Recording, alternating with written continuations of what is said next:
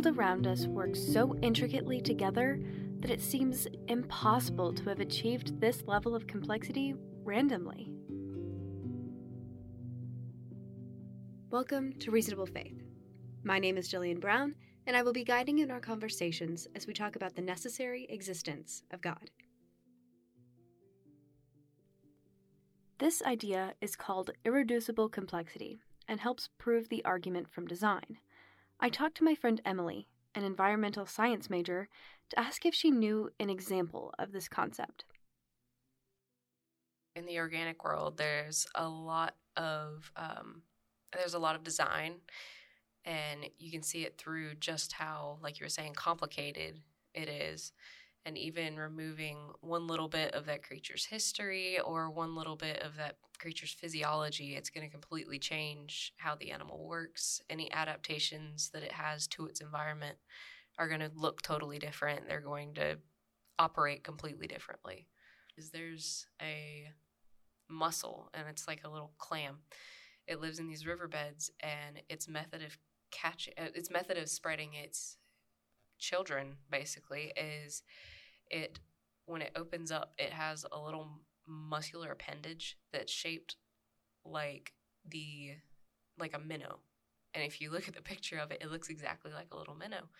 So when a bigger fish comes along and tries to eat the minnow it will actually like send its babies into the fish's mouth. Like it basically shoots them into its mouth and they clamp on on the fish's gills and live off of like a bass or something like that. It'll live off of its blood supply and just survive off the nutrients in the blood supply. But like if that muscle wasn't exactly the way it was, then it wouldn't survive. And I mean, how would it have learned to do that? Like change its entire bodily structure in order to do that. But that that that's always the one that sticks out in my mind as like there's no there's no way. Like there's obviously been changes, but like there's no way that it could come from nothing. Like come from just well, there's an explosion. Where did the explosion come from? Nothing. There's there's no way that nothing can cause something. Mm-hmm. It's just not how it works. After this conversation, Emily referred me to her biology professor, Dr. Criswell to help me explore this concept more. Like when we start to look at things in the cell, something being that tiny, having that much machinery, like all the organelles that make up a uh, cellular system, they're all doing different processes, and you could start to classify that like a machine. Even general level biology classes wind up saying stuff like we call the mitochondria the powerhouse, or we call the Golgi apparatus the post office because they operate like things that we see operating in the uh, visible world. To think about the cells having little tiny machines that are doing all this work, um, and it's super complex. I think more complex than even the original scientists that started seeing cells understood at the time. And we are continuously learning about stuff um, and how complex these tiny little pieces are that make up the whole cell and then we have millions of cells billions of cells that make up a human.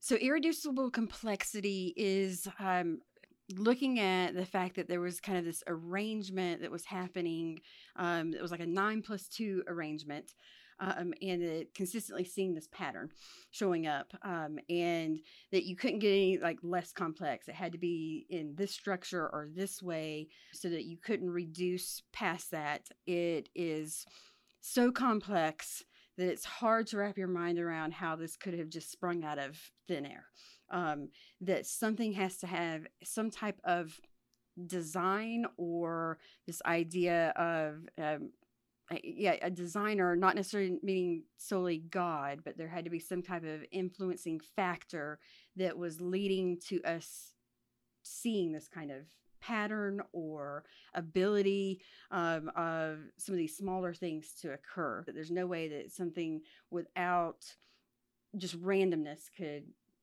come up with this kind of design.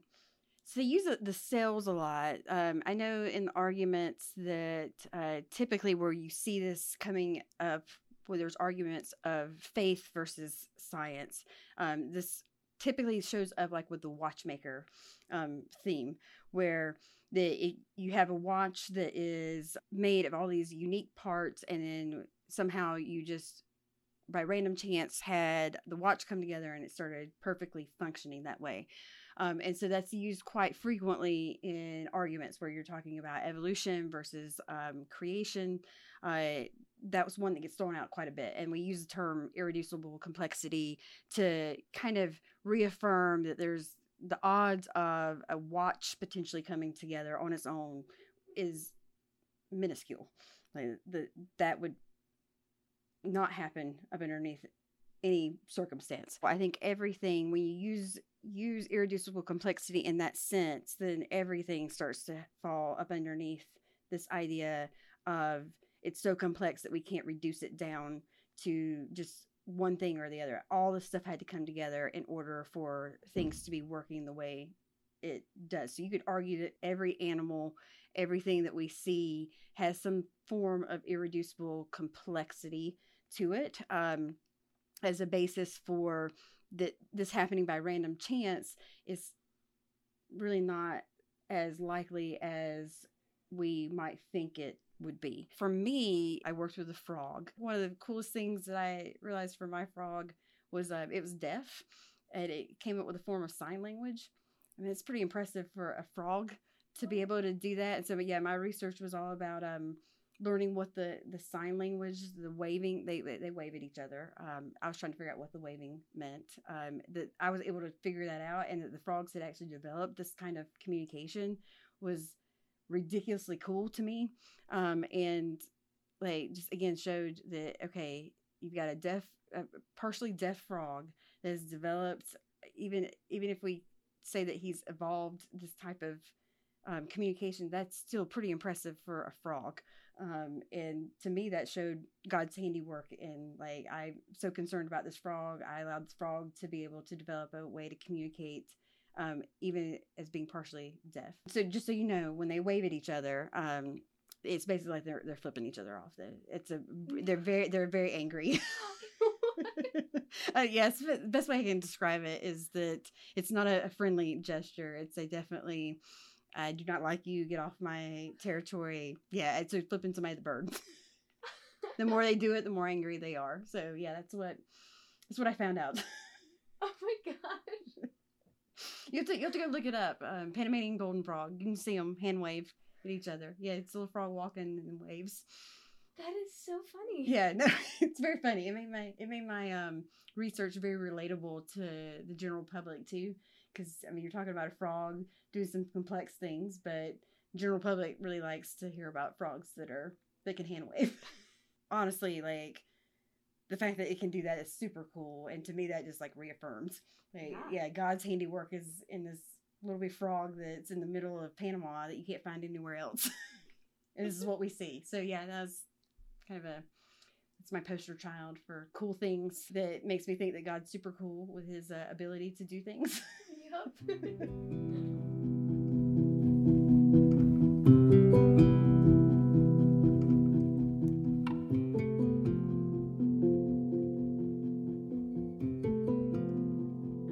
I was talking to my dad about my conversation with Dr. Criswell and her frog. Here's what he had to say to help me wrap my mind around the argument from design.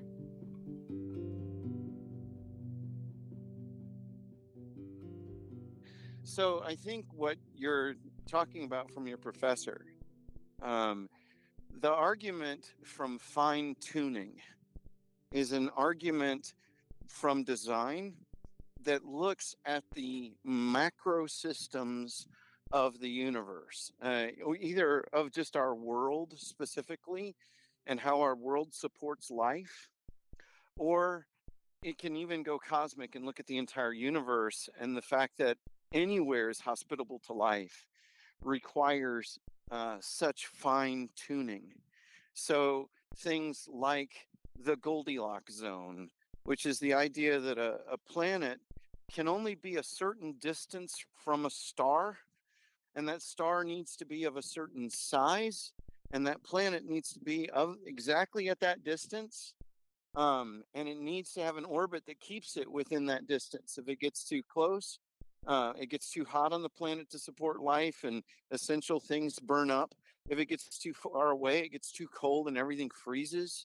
Um, so that's one thing, and and also like the existence of Jupiter keeping us in the Goldilocks zone, keeping us from getting too close or too far away. Its orbit pulls us and, and keeps us there. Or things like the axis of the Earth being at, a, at just the right tilt. If it's straight up and down, you know, so that it's it's eh, perpendicular to the, the sun, then you get the risk of being what's called tidally locked, which is the relationship the moon is to our Earth. So the moon is tidally locked to us, which means we're always looking at the same surface. Now, it, you know, our shadow, the shadow of the earth goes back and forth over the moon, but it's always the same side of the moon facing the earth. It always is the same. Um, so we never see the other side of the moon. Um, and that's because it's tidally locked to us. It shows us the same face all the time. Well, if the earth were tidally locked to the sun, uh, then you you'd have one side of the earth that, it, like would be a, a, desert with no water on it. All the water would be on the other side of the earth, and it'd all be frozen. You know, because one side would bake while the other freezes. Um, that kind of thing is avoided by the axis being at an angle so that it, it that angle rotates around and is constantly exposing different parts of the planet to the sun um, so now, I'm not a uh, geometrist, and I'm not sure. I'm not sure that's a word, um, but I'm not sure that I've defined that correctly. But it's things like that. Everything's got to be set up just right in order for life to exist. And there's so many different factors that are all, you know, they have a very narrow range you know, they could be off by just a very small amount in any direction, and then life doesn't exist. But all of them on this planet are perfectly attuned to life, and it, it begins to pile up to where you would say, well, and this is like really lucky. Or there's a mind behind it watching the dials and setting everything at just the right place.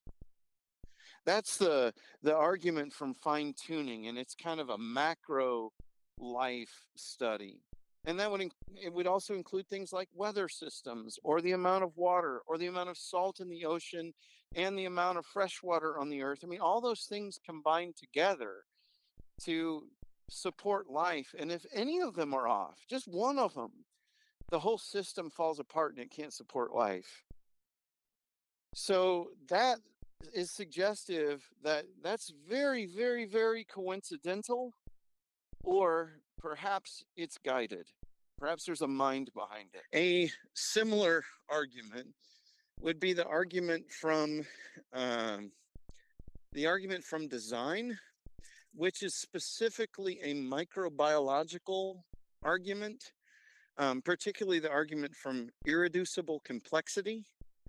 And what it does is it says, okay, there are systems in biological animals, things like blood clotting, that require a cascade of chemical reactions, both to begin and to stop. And if you don't have that cascade, it has to happen in order. If you don't have that cascade of biological chemical reactions taking place, then any injury sustained by the animal is life threatening because it'll bleed out. But if you have the one set of chemical reactions in place, but not the other, then you get blood clotting, but you can't shut the clotting factors off. So all of the blood turns solid. You've got to have both of those things or the animal dies. And what they'd say is, how do you evolve into that? How do you piecemeal that? You either have all of them or you have no reason to have any of them. You know, there's no reason to have any of these chemical reactions if you're missing these. So you either get all of them together or none of them at all. And there are also mechanical things that are like that.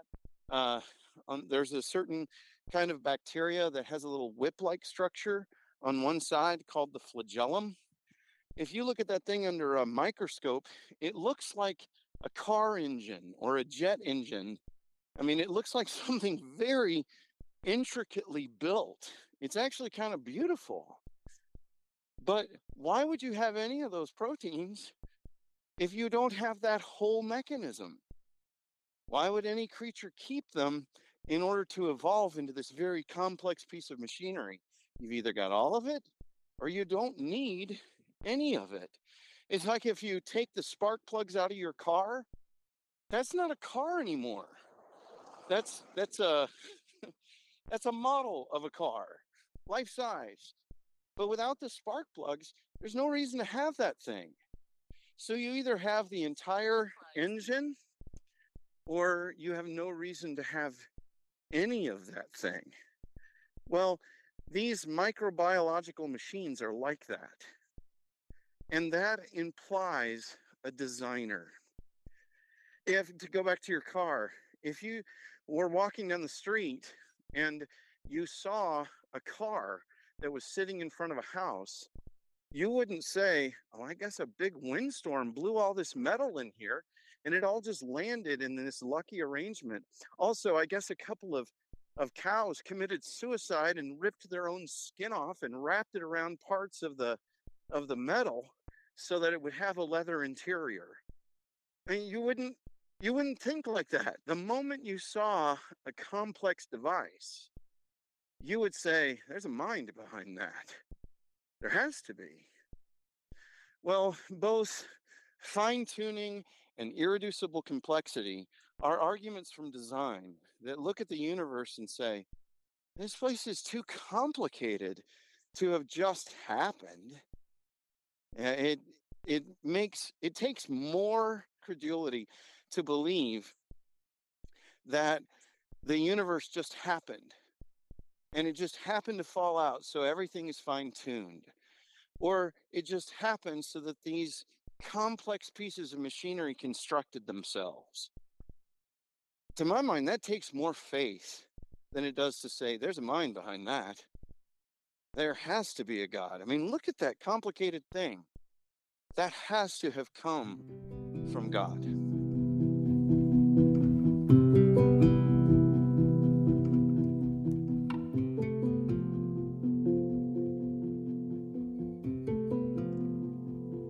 There are so many things on the micro and macro scale that could not exist without all of their parts. There must have been something behind the creation of this complex world it is reasonable to believe in a designer. It is reasonable to believe in God.